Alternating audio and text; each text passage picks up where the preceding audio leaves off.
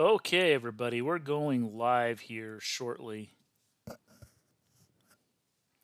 Gonna do a makeup episode. I missed Wednesday nights. I'll explain why as we get launched here. I doubt anyone will jump on the stream as it's midday, but I will stream it anyway for the sake of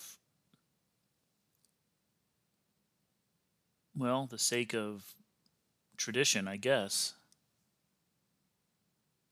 For those of you listening on the podcast,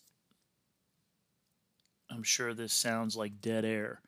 I became very self-conscious of the podcast recording on the last episode, on episode 10, because not only was that show sort of long-winded and paced pretty slowly, without the music breaks and things, it's kind of a chore to listen back to, and it's my own voice, so I can't imagine what it's like for someone who's just dropping in out of loyalty or whatever. Hopefully, people use it as what do you call that? AMSR or ASMR? I can't remember which is which, but yeah, it could use some editing. It could use some splicing and some theme music and some bumper breaks, but it's just not something I'm interested in doing as part of my petulant podcasting history here. So, all right. Stream says it's going to start in 2 minutes. I'm going to go ahead and launch anyway. So, good day and welcome to the Goat Kicker podcast. My name is Carl Smith, Carl D. Smith. And the D stands for didn't record Wednesday. I do apologize. I had one person reach out and ask where the episode was. So that's pretty much all the fuel that I need to continue for another week is I let one person down. So my audience, again, I love you and adore you and appreciate you. And we're going to roll into episode 11 here. I'm using a new headset, which you can probably see if you tap into the stream here. It's probably bargain basement, so I'm not really sure the quality of the sound, and I won't know until we're done. But as I've moved to a work-from-home situation, as you can see, I'm no longer using the backdrops, and I've talked a little bit about the job changes. I have things set up for work. I had it set up for Carl as I awaited my equipment from work. And things were pretty good, and then they got better, and then I got my work equipment, and then I realized that my little bubble here, where I intend to be productive and earn my salary, isn't set up for my private projects, for those times when I come down and I want to do some coding or some podcasting. PlayStation's not in this room, which is by design. So it was sort of a hard gear shift, just as working from home was a hard gear shift. So I'm still trying to figure out the logistics here. I have the microphone I usually use there on the camera for the podcast, that nice HyperX that works really well for podcasting. It's plugged into my other hub for my work computer, and rather than move a bunch of cords around and all that nonsense. Yeah, I decided to go with the cheesy headset. This is one that the work gave me, and I haven't used a whole lot, but we'll try it out. Working from home, for those of you who haven't had a chance to do it, like I worked at the Poison Control Center during the pandemic's peak, and prior to the pandemic, everyone was saying that it is literally impossible for the way that the policies and procedure manuals were written up for our particular regional poison center to work remotely. It just wasn't going to work. And there was all these requirements and things. And every time someone would bring it up, you know, it would just be presented as this insurmountable mountain that they did not want to try to summit.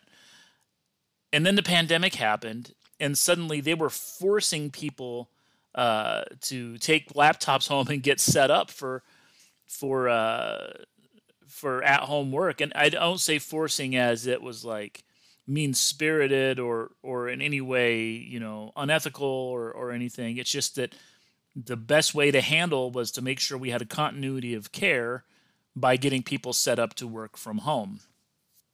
And like a lot of jobs, it is a job that can totally be done from home in this day and age.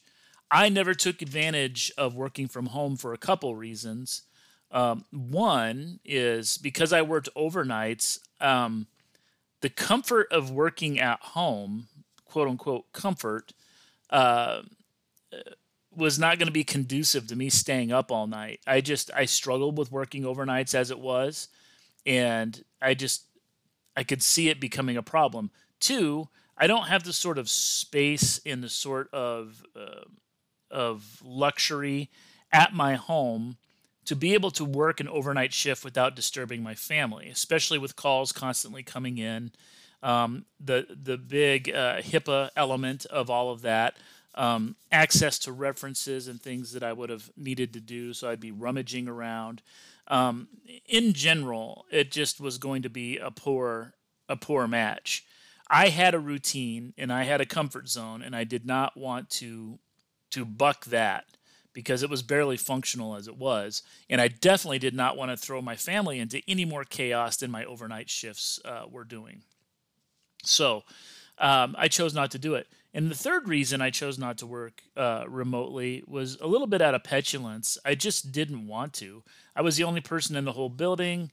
I didn't want people in my house. I hesitate to say that like I'm embarrassed of my house, because I'm not, but our house isn't the cleanest or the best decorated, or, you know, we've kind of slept on some clutter management, and we have young kids, and it looks like a family lives here, and I don't have strangers over. I'm very self-conscious about the carpet and about, you know, the piles of clutter and things, and it's just not enjoyable for me to have guests. And for as large as our house is, like our house is not huge, but it's bigger than the house I grew up in a family of 5. And there's 4 of us here, so I have more room with less people. The space is not utilized well, so it's not really built for entertainment. It's built for living, and even then, the kids' bedrooms weren't really designed by someone who had ever had children before. So it's, you know, I just didn't want them to come and have to certify my setup. And then there was some micromanaging going on at that time, and they were saying that they would have to come and inspect and make sure you had HIPAA compliant and that you weren't just going to work like at the kitchen table. And there was some talk that some of the poison centers were requiring like virtual check-ins, like they wanted a camera that they could access to make sure you were at your desk and you were working. And it's all that whole keystroke counting, you know, mouse wiggling stuff that comes with remote staffing anymore. So all those reasons together, I never wanted to work remotely. But here I am. I'm working remotely now. The job was solicited as remote work from home, and I'm satisfied with the setup. I'm not contributing to the team at all right now because there's so much training. I'm the first person that they trained primarily as work from home. And so there's some growing pains with that and some expectations, and everybody's got a full plate as it is with their own duties. And I'm trying my best to be, you know, self-directed and dig into PDFs and sort of learn the ropes without needing to constantly request for hand-holding. So, yeah, it's been an experience.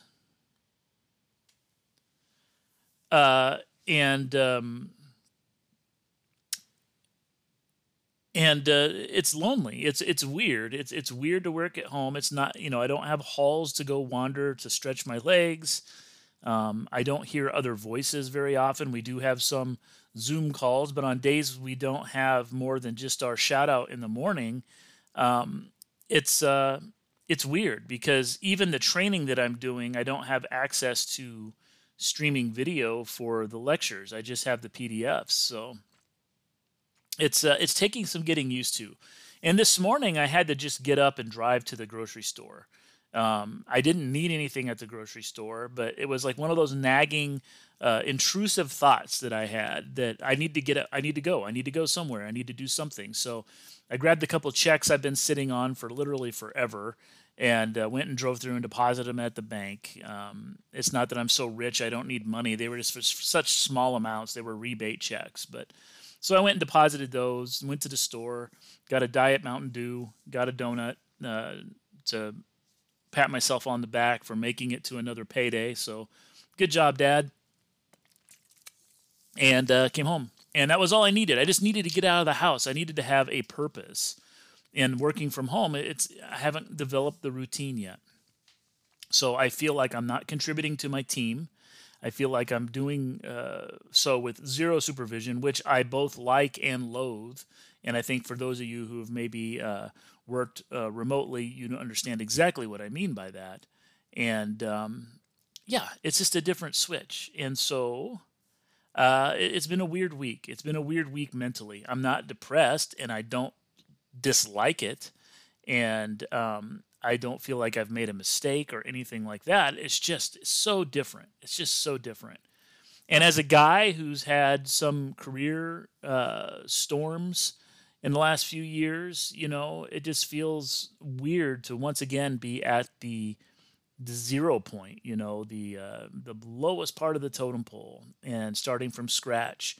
And all the things that are familiar are gone. You know, like you can kind of fake your way through a day at a retail pharmacy, but I don't have that luxury in the IT world, which is perfect. I wanted to get out of pharmacy. So in achieving my goals, there's some things you have to be aware of. So I would encourage anyone who's looking at a career change or, you know, an alteration in employment to do keep that in mind when you're interviewing is like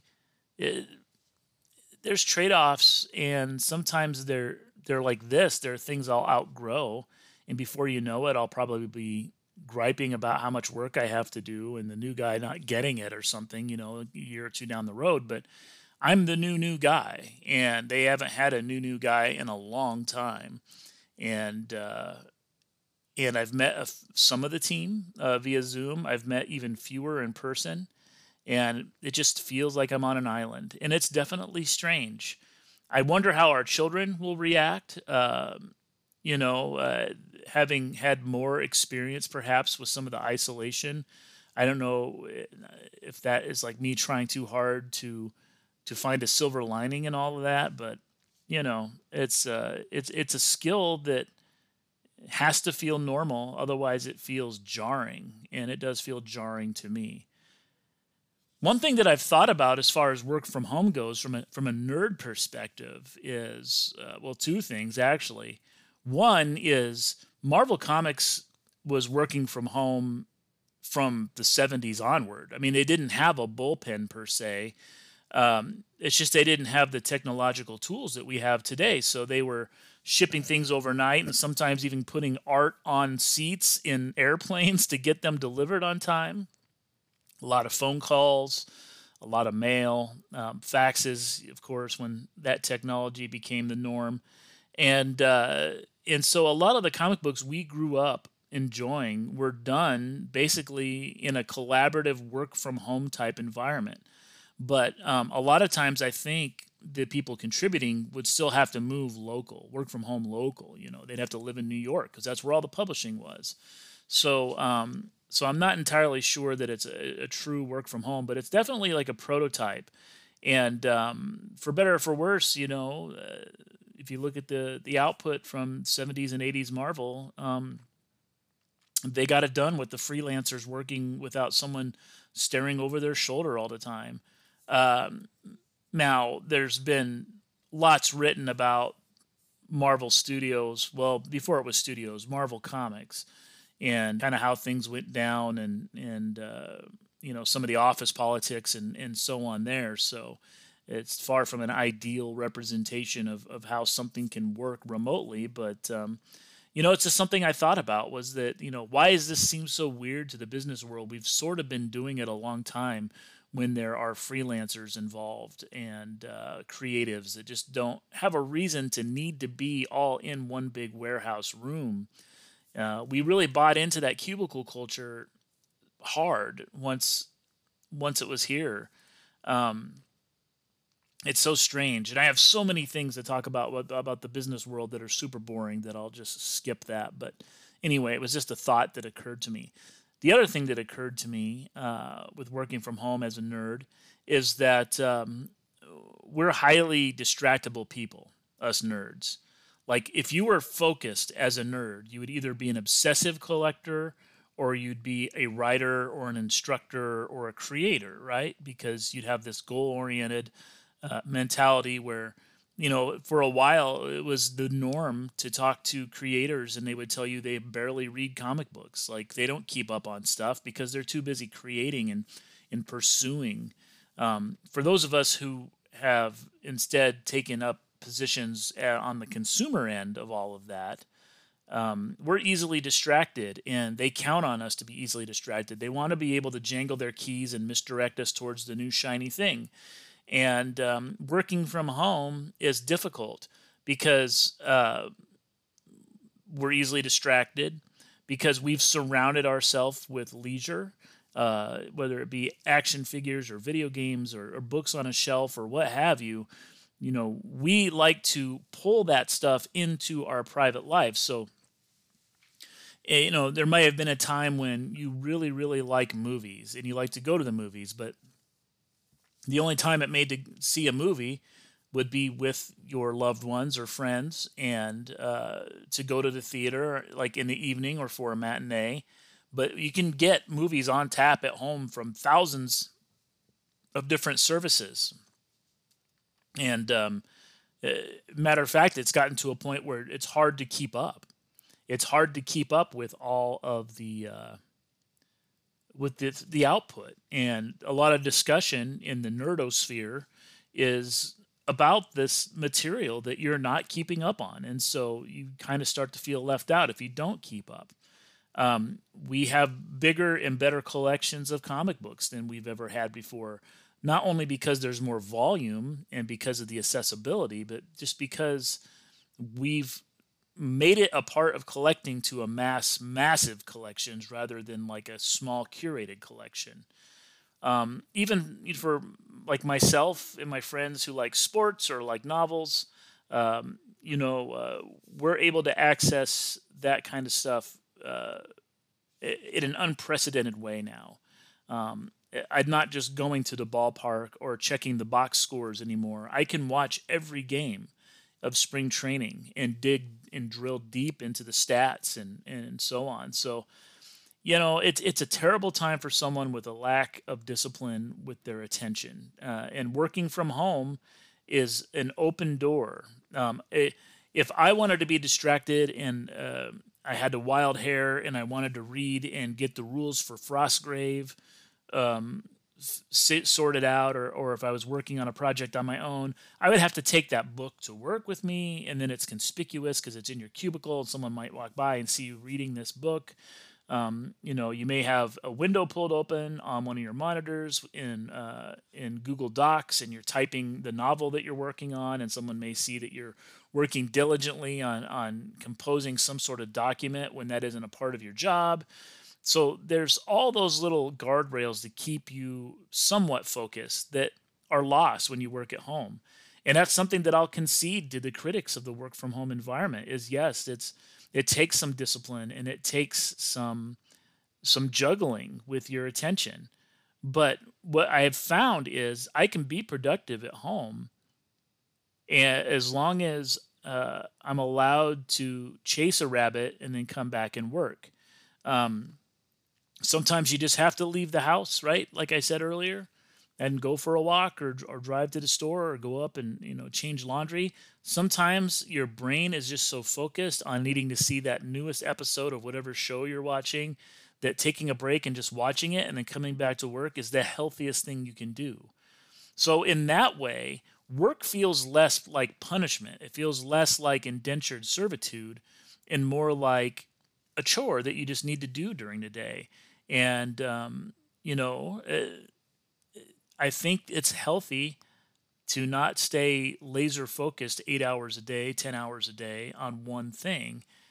For some of us, it's a much better fit to be able to chase these trivial pursuits and then come back to center and sort of appease those little gremlins in your brain that are constantly nagging at you to do something else. So one thing that I harped on a couple episodes again is health. And I'm sitting a lot. I'm put on weight.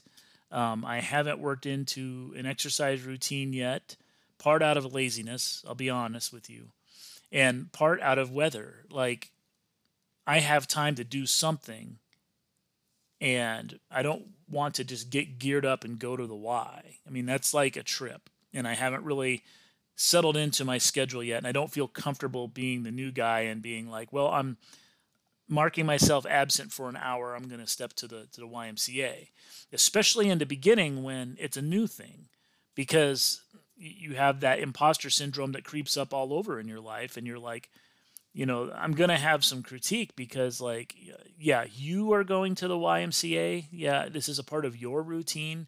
It's a brand new routine. You can do this on your own time. You can do this anytime. It didn't pre-exist, this job. So why are you making it to your day? And, you know, it's one of those things that you have to deal with mentally. Warms up once I get maybe my weights pulled into this room, even though they're just like across the hall, so to speak. I just am not set up and I'm not in the routine, and it's something I need to fix. I mean, I'm looking at myself on the camera and I'm like, other than looking a lot older than I feel, I look a lot heavier than I should be, and it probably doesn't look as heavy as I feel. So, you know, it's all work that needs to be done on Carl D. Smith, and it's stuff that's on my to-do list. So I don't want to make this episode overly long. Again, I apologize for missing Friday. I had some news in adjacent to my life. It has no effect on me specifically, but about a friend, and it was very disheartening, and I was so upset about it. I knew that I couldn't talk. I couldn't converse without bringing it up, and it's not the sort of thing I want to talk about publicly. So suffice it to say, I just took the night off. I wasn't in the mood. I wasn't in the state, and it's the sort of thing that I probably need to keep the conversations selective and private about it. But a lot of thoughts about this friend of mine, and I hope that the best possible solution happens for her, considering the situation. Yeah, I couldn't even that night. I was going to just load up and just do a quick one and get out. But I couldn't even think about the topics that I had planned mentally for this week.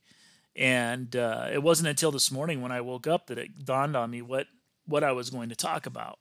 And what I wanted to talk about was this report that there's like $30 million worth of Funko Pops are going to be buried in a landfill.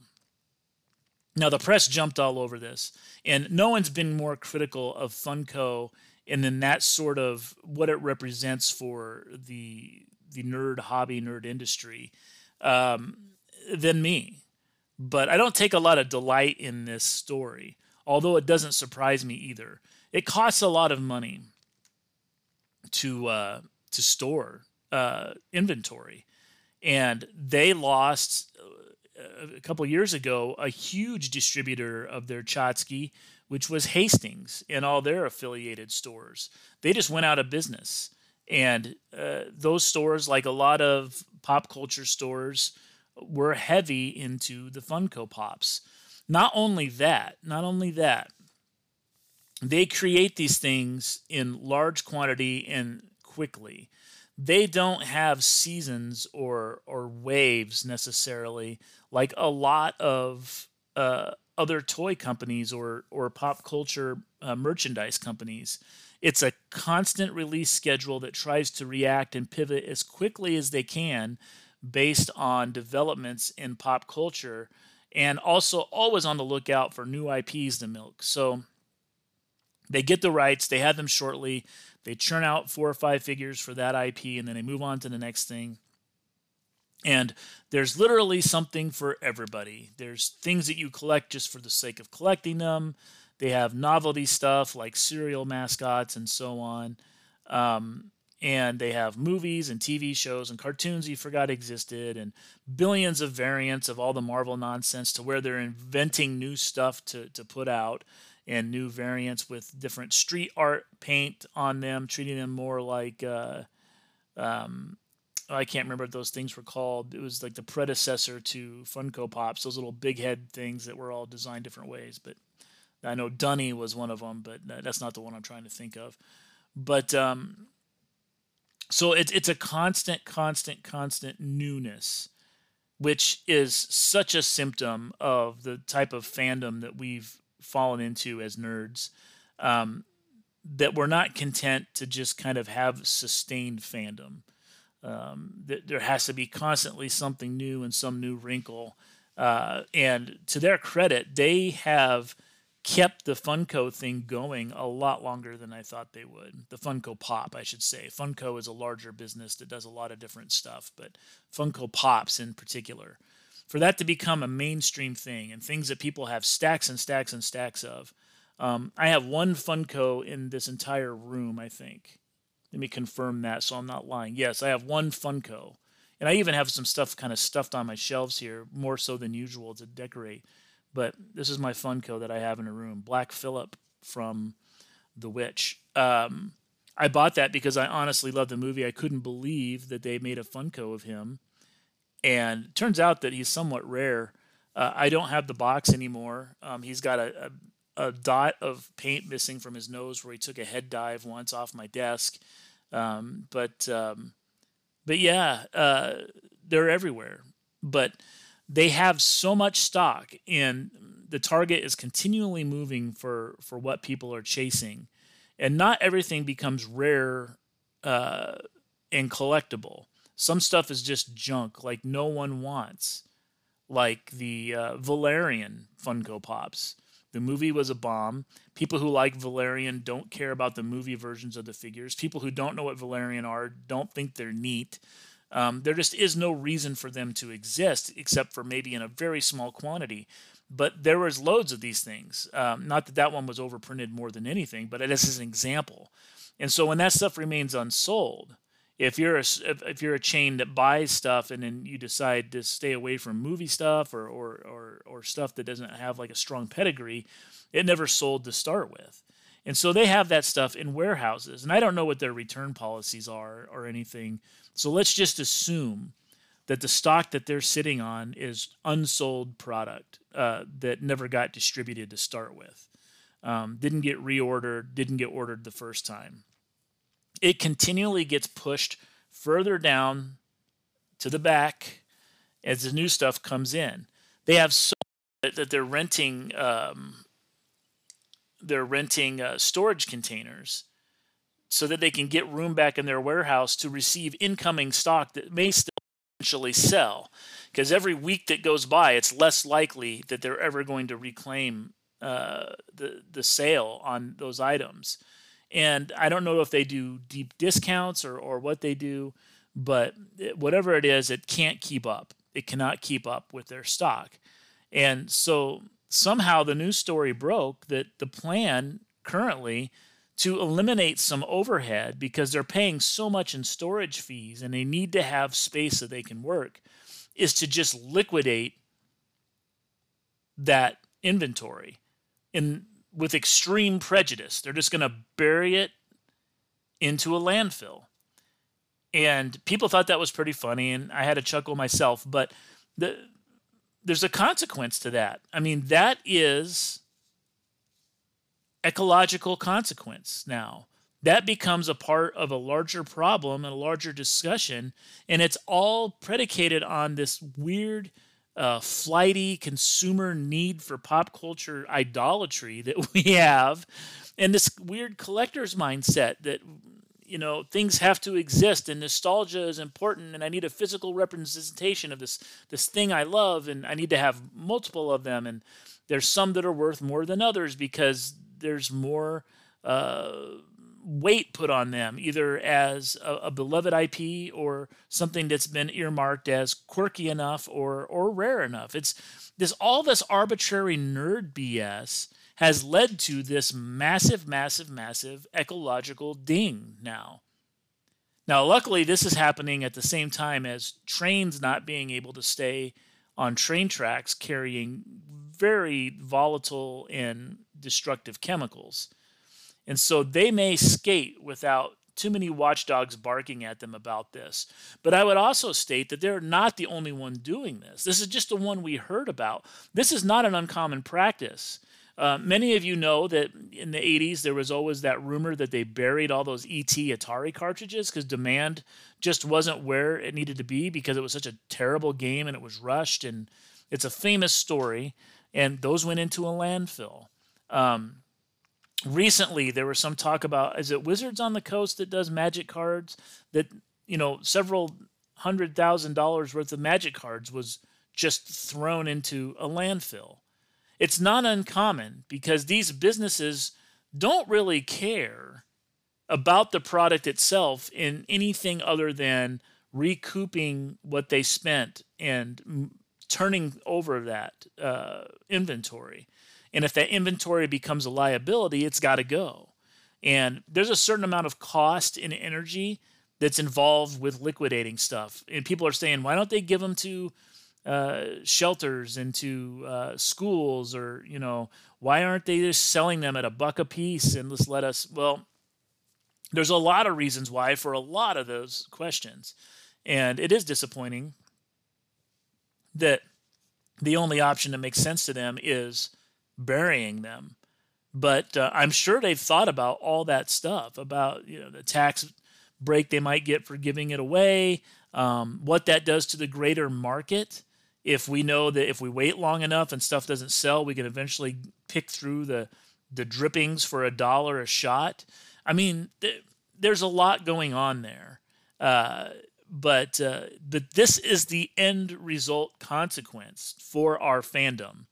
Is pulped comic books, cases and cases and cases of trading cards that just trade hands or eventually get thrown away, action figures that are for series that no one care about that just get thrown into a landfill, Funko Pops, all this stuff. It doesn't go into some sort of magic receptacle. My friend Matt and I talk all the time about records. Like, there are records that were household items for a long time. And then you can't really find them secondhand anymore very commonly at our local record stores, even the used collectible ones. And we wonder why that is. Like, why can't I walk in any day of the week and just buy a copy of Van Halen 1984 or the first Cyndi Lauper record or Madonna stuff or Wham stuff? It just doesn't exist in those quantities anymore. And it's not because it's being fetishized and collected and hoarded. It's stuff that's sitting in people's garages or was thrown away or was damaged. And so then they tossed it or had been repurposed into wall art or something.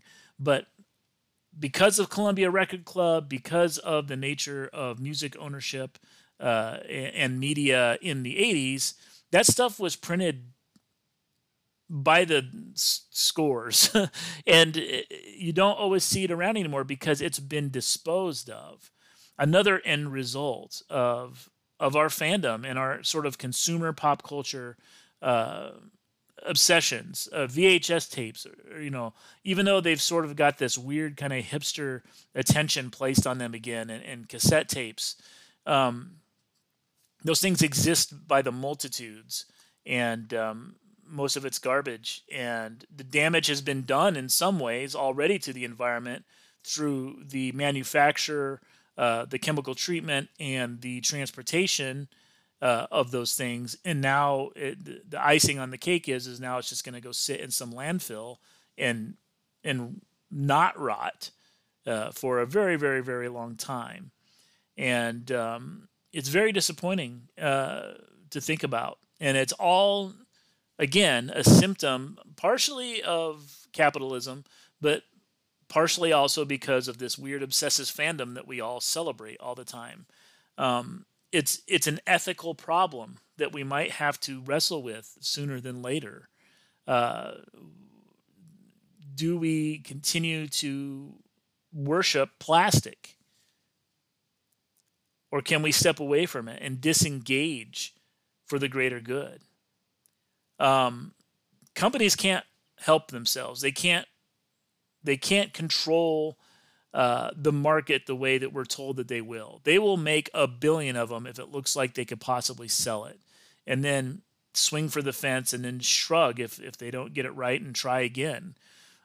It's not very often, as we talked about on the last podcast, that there's a true limited edition collectible of some sort that is just put out and ingested and exists, and they move on to the next thing. And as much as I hate that type of collecting, I wish that was the case for all this stuff. I wish there were finite quantities. But as we see with concert tickets, the market can't sustain that, because there's bad actors constantly finding a way to use it for profitability's sake. And we definitely would see it. We see it with variant issue covers. We've seen it with chase figures. We've seen it with limited edition toys and knickknacks. We see it with concert tickets. Anything that's temporal or not ubiquitous, or the impression of it is not ubiquitous. It becomes a commodity, and people who have access and means to acquire that stuff without a love for that item, but a love for money instead, will do so. They'll snatch it up and flip it.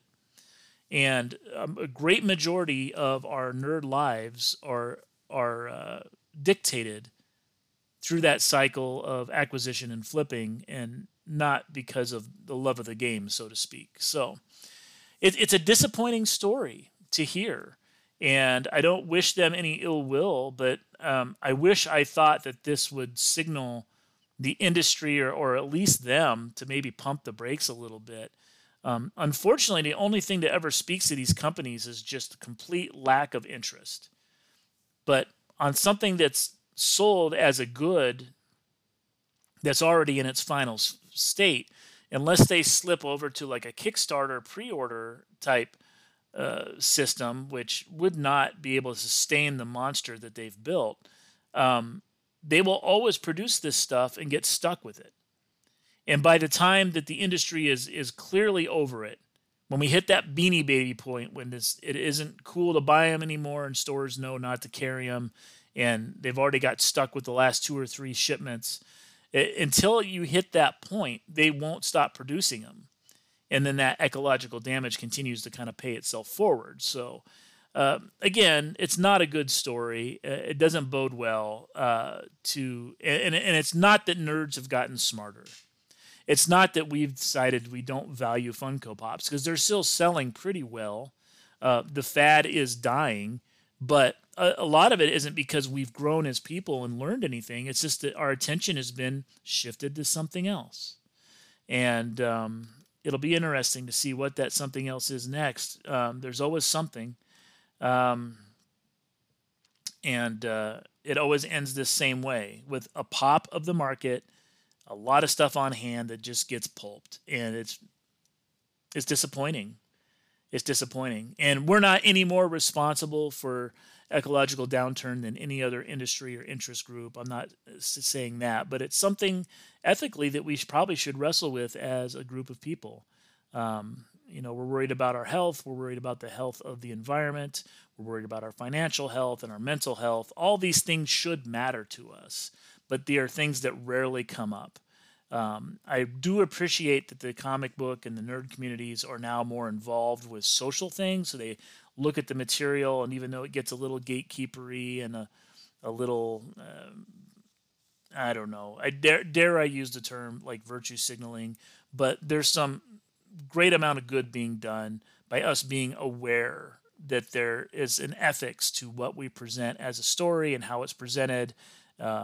Who we're targeting and not targeting with some of the venom in those stories, who we're representing and who we're not representing. Those things have been brought higher into our consciousness. And I think there are other things that need to be brought up to that level as well.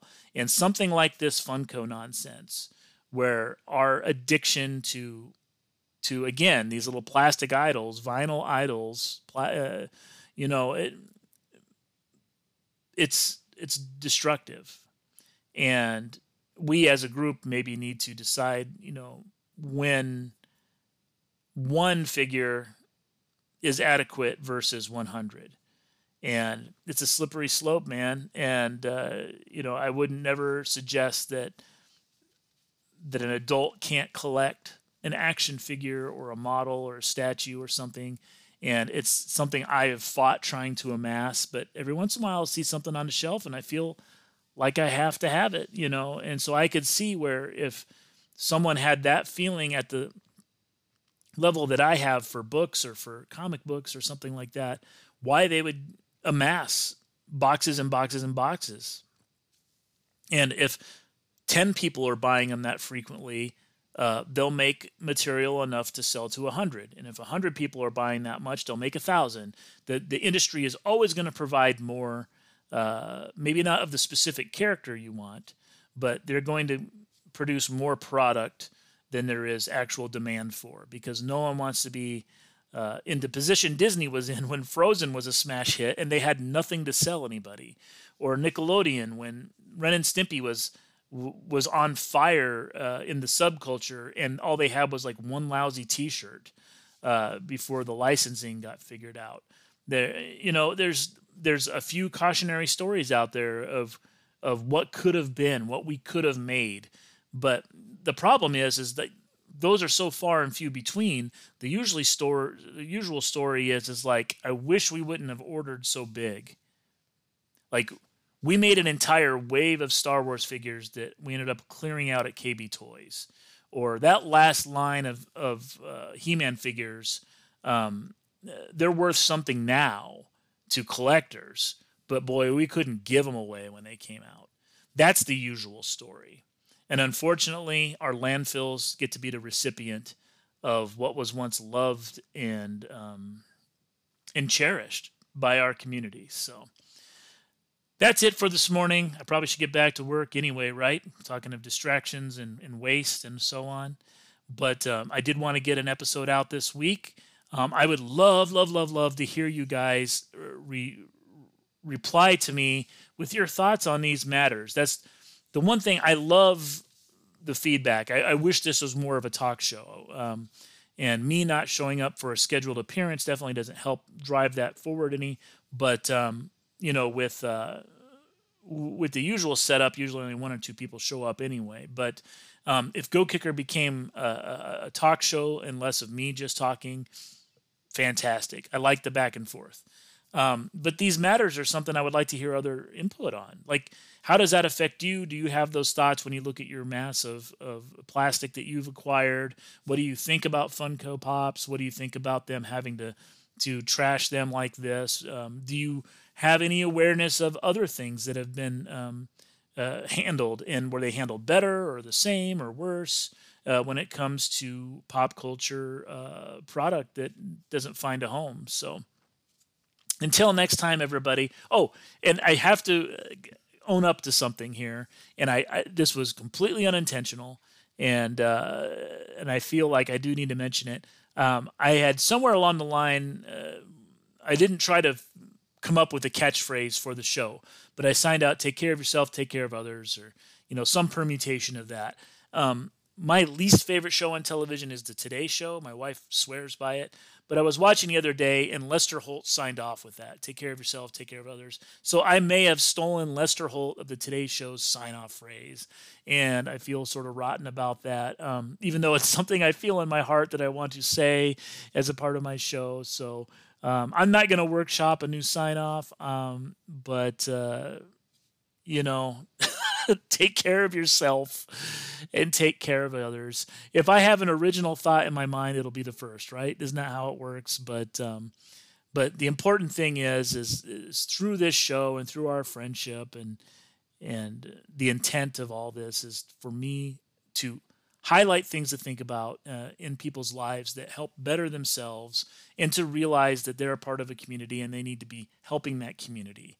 And so that's why I've always chosen to sign off with that. So Until I get sued, I may continue to say it, but now that I'm hyper aware of it, it feels awkward to say it because I'm here cosplaying as Lester Holt, who is probably journalistically my favorite member of that entire team. So until the next Goat Kicker, you guys, take care of yourselves and take care of each other. We'll see ya.